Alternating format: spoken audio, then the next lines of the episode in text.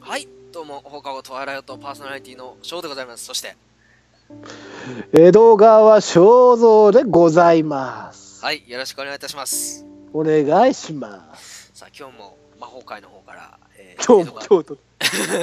え江戸川正蔵さんに来ていただいて、僕たちに魔法界の話を。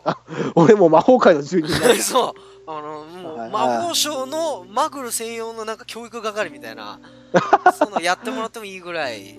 すね、僕は。マグルに知られちゃいけないんだけどね、本当はそのために魔法省ってあるんだから。いや、だからその誤解を招かないための講師だよ ね。うんいいね。いや、魔法学のこう、マグル学の逆です。そうそうそういや今日もねあの僕が気になることを聞いていきたいんですけども、まあ、は最初のこれなんですけど、これに関しては別になんか別に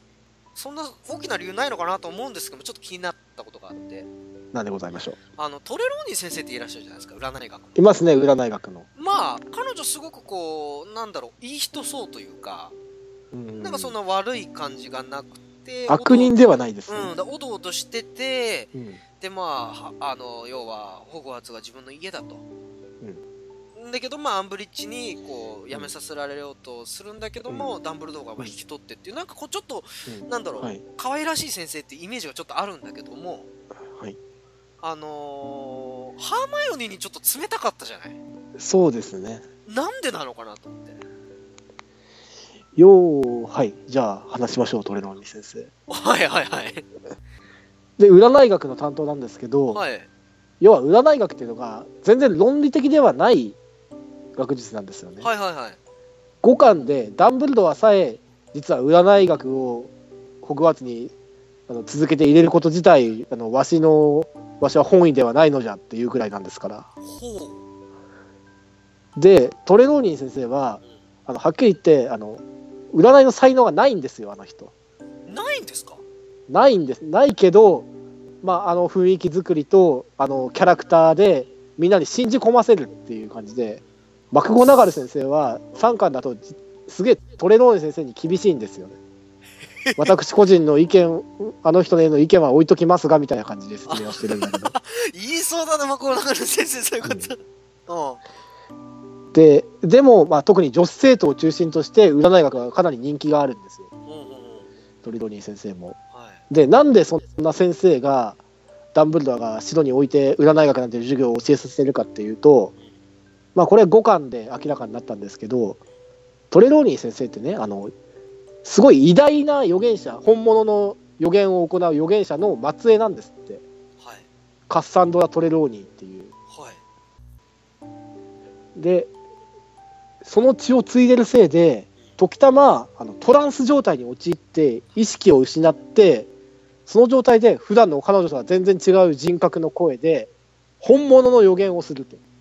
ありましたね、そのシーンね。 3巻にもありましたよねありましたね、途中であのハリーが水晶を教室に届け、戻った時に、なんかこうトランス状態になる、あのあの状態ですね。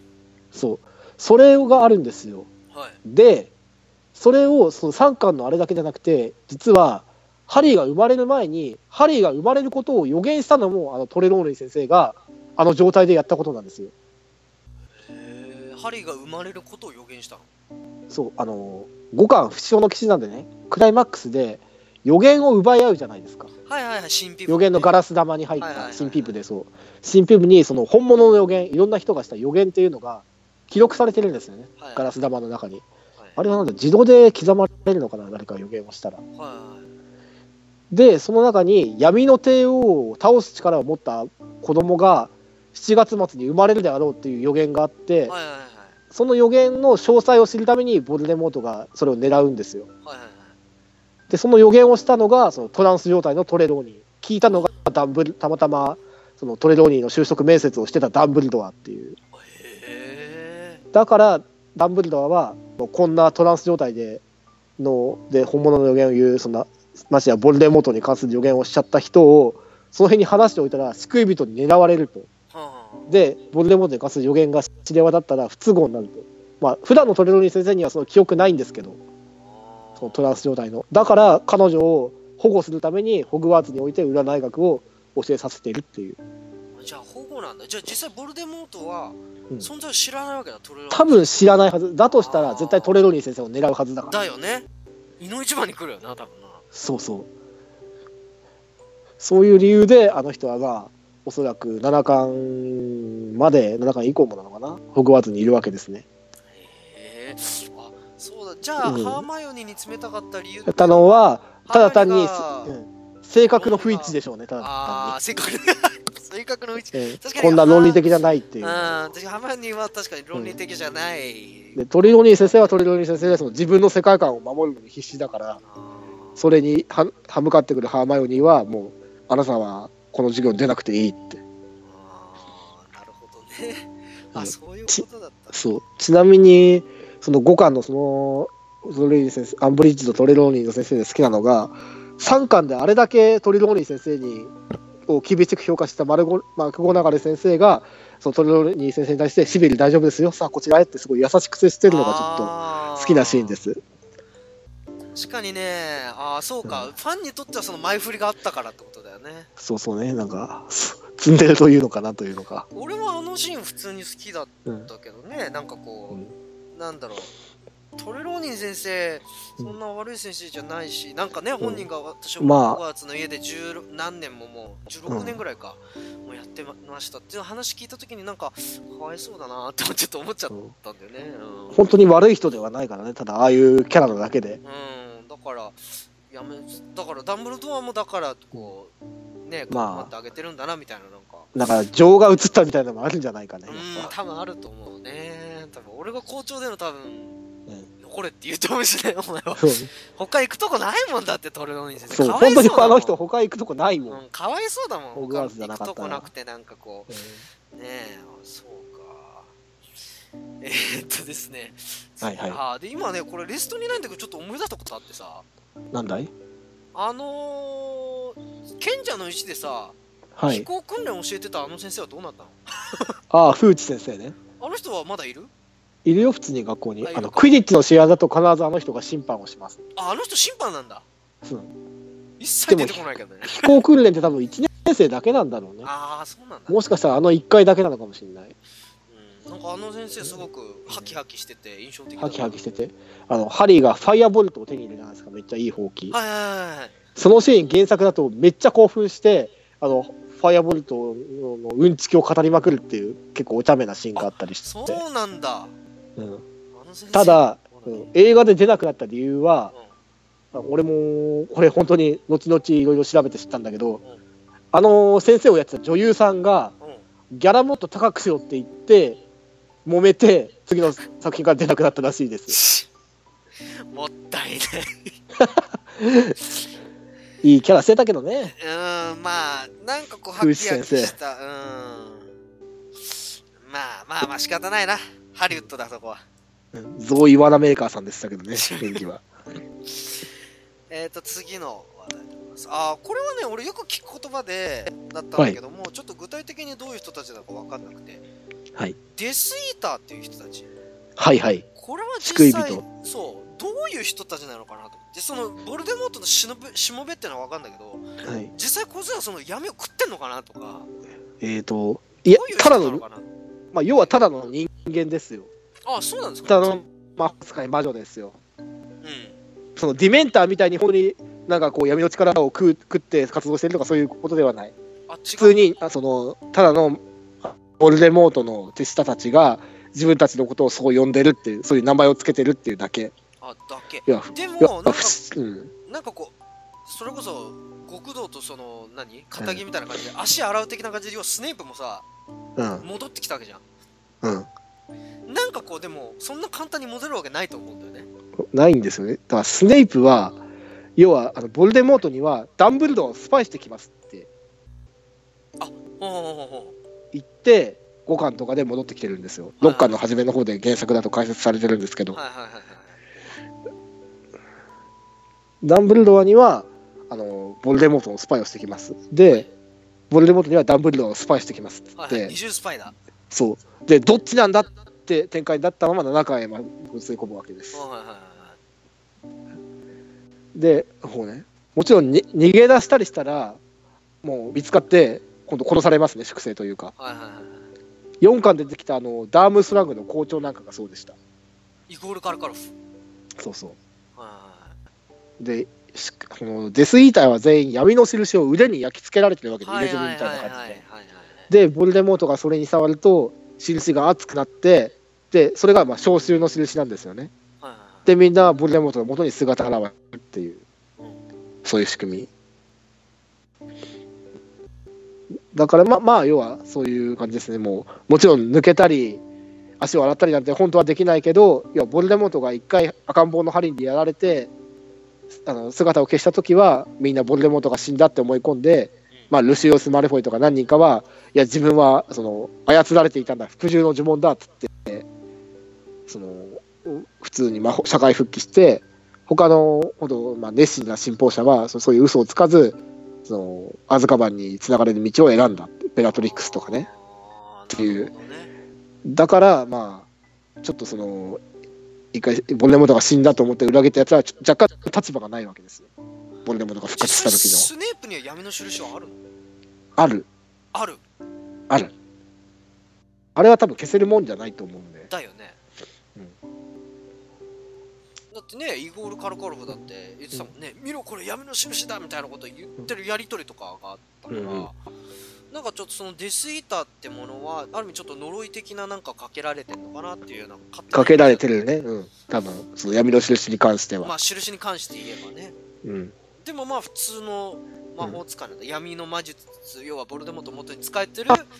やつら普通の魔法使い魔法使い別に特殊な種族とかではないですでそれをやっつけるやつが闇払いってやつだよね要はそう闇払いであり不死鳥の騎士団でありすごいですね。あと、もう一つ。ああ、これ、気になったんだけども。あのーポリジュース薬がよく出てくるじゃないですか。出てきますねで、まあ、ポリジュース何かっていうと、まあ、あるジュースで、それを飲むと、すげえ、じゃあまずいけど、人に変身することができる と。まあジュースではないけどなその名前がジュースっぽいだけでまあ、確かに、の飲み物だよな。まあ薬ですねまあ、薬だな。水薬でうん。人に変身することができると。はい他た人だにその、人の、声とかは違うんだよね、多分。いや声もちゃんとその人になりますあ、なるんだ。なりますでもさ性格とかはさすがに違うよね性格は中身はあの意識はその返事する前の人のままだからだよねだからこそ化けてその自分の思い通りにその相手の姿でなんか自分の目的を果たすことができる気になったのがさバーティー・クラウチジュニアが、はなんいではいメルディにあそこまでなりきれたのかなってのが不思議だったの、そうだねそのハリーに結構親切に接したりねとかもそうだし能力もかなり強いじゃない、メルディそれはやっぱり、まあ、バーティーがなり完全に演技してバーティー自身も結構強かったと見るしかないんじゃないかなあそうかじゃあやっぱりよく知ってたんだ、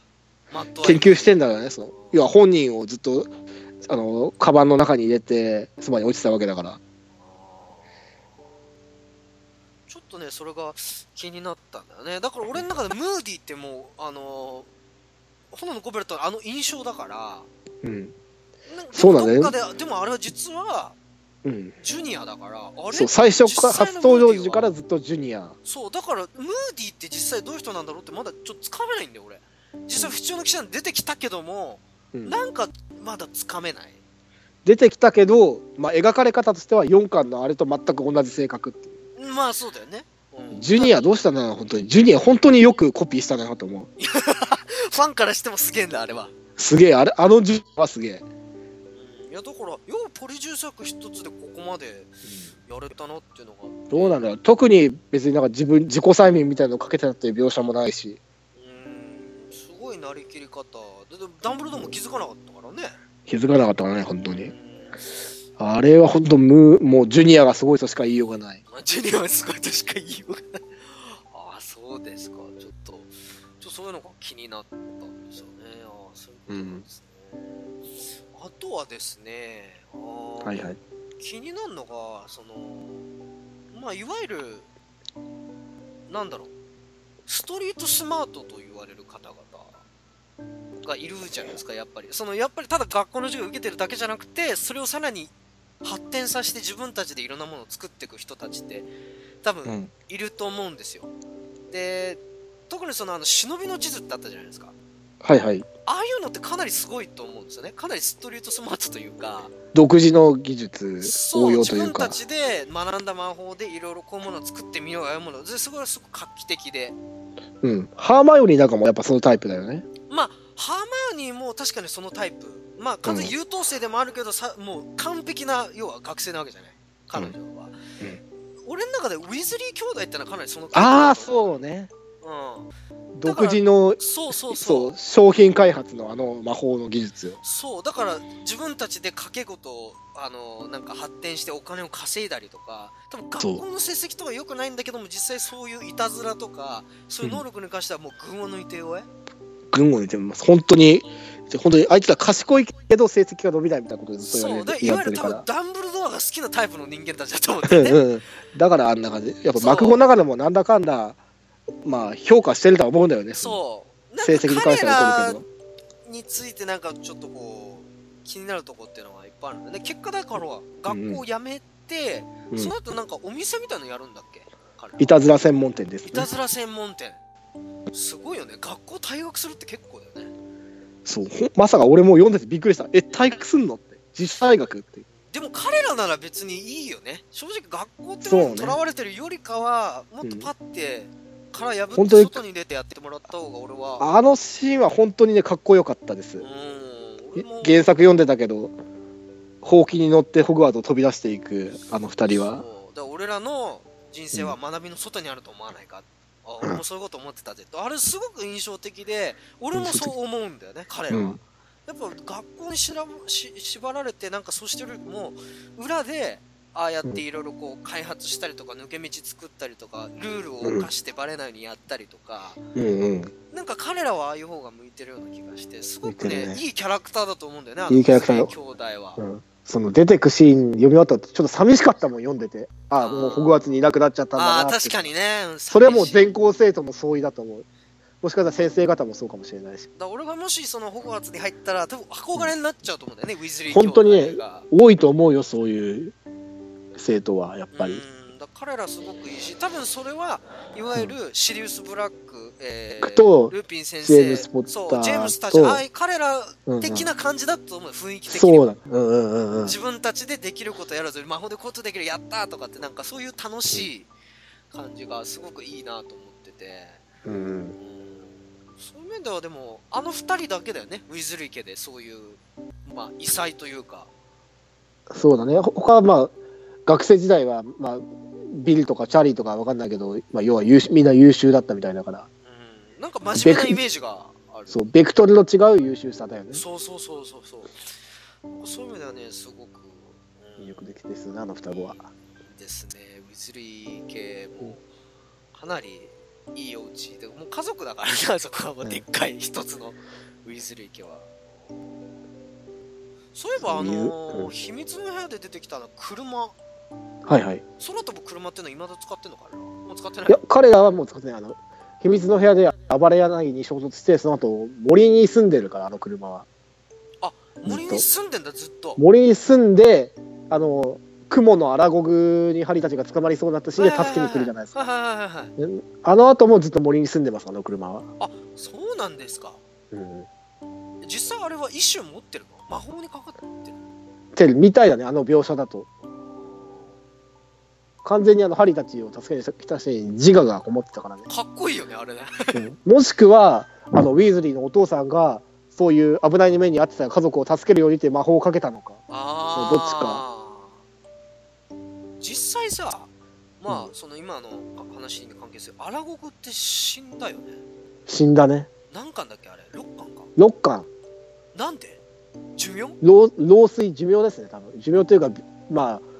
老いによる病気というかあれ恐ろしかったな、ま初めて見た時もうね俺雲嫌いだから劇場でロンと同じ顔してたんだよ隣に座ってた渡辺君がさ当時好きだった渡辺君もあのうんすごくハリー・ポッター大好きで一緒にしょっちゅう見に行ってたんだけど、俺がもうロンと同じ顔でうえーって顔してたら渡辺君大爆笑してたね渡辺君大爆笑だロンと同じ顔してるっつってちょっと居合わせなかったですね そこで、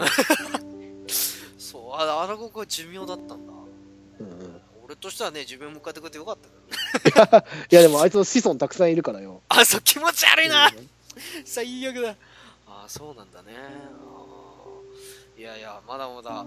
話題は尽きませんけどまあ今回はこんなところで一応ね、いやいやいや、暗黒で締めか よ。い、や今のところね聞きたいことは全部聞きたいただ見てるとさらにもっと聞きたいところ出てくるとそ思ううねから7巻まだちょっとしか知らないわけですもんね。そうだねあの終わったらまそれたこそ答えますよ。そう全部見てから俺はぜひうんスネープ談義をしたいなおお、それは疲れるな、だいぶ。スネープの話あの男ををし語るにはだいぶ疲れる ぞ。スネープとルーピンの話をもっといろいろしたいよねなるほど。ということでね、まあ、今回こんなところでえー報告とやらとまた次回もよろしくお願いいたしますそれでは皆さんまたさよならバイバイバイバイ。姿くらまし。えあ出た姿現しのやつだ姿くらまし。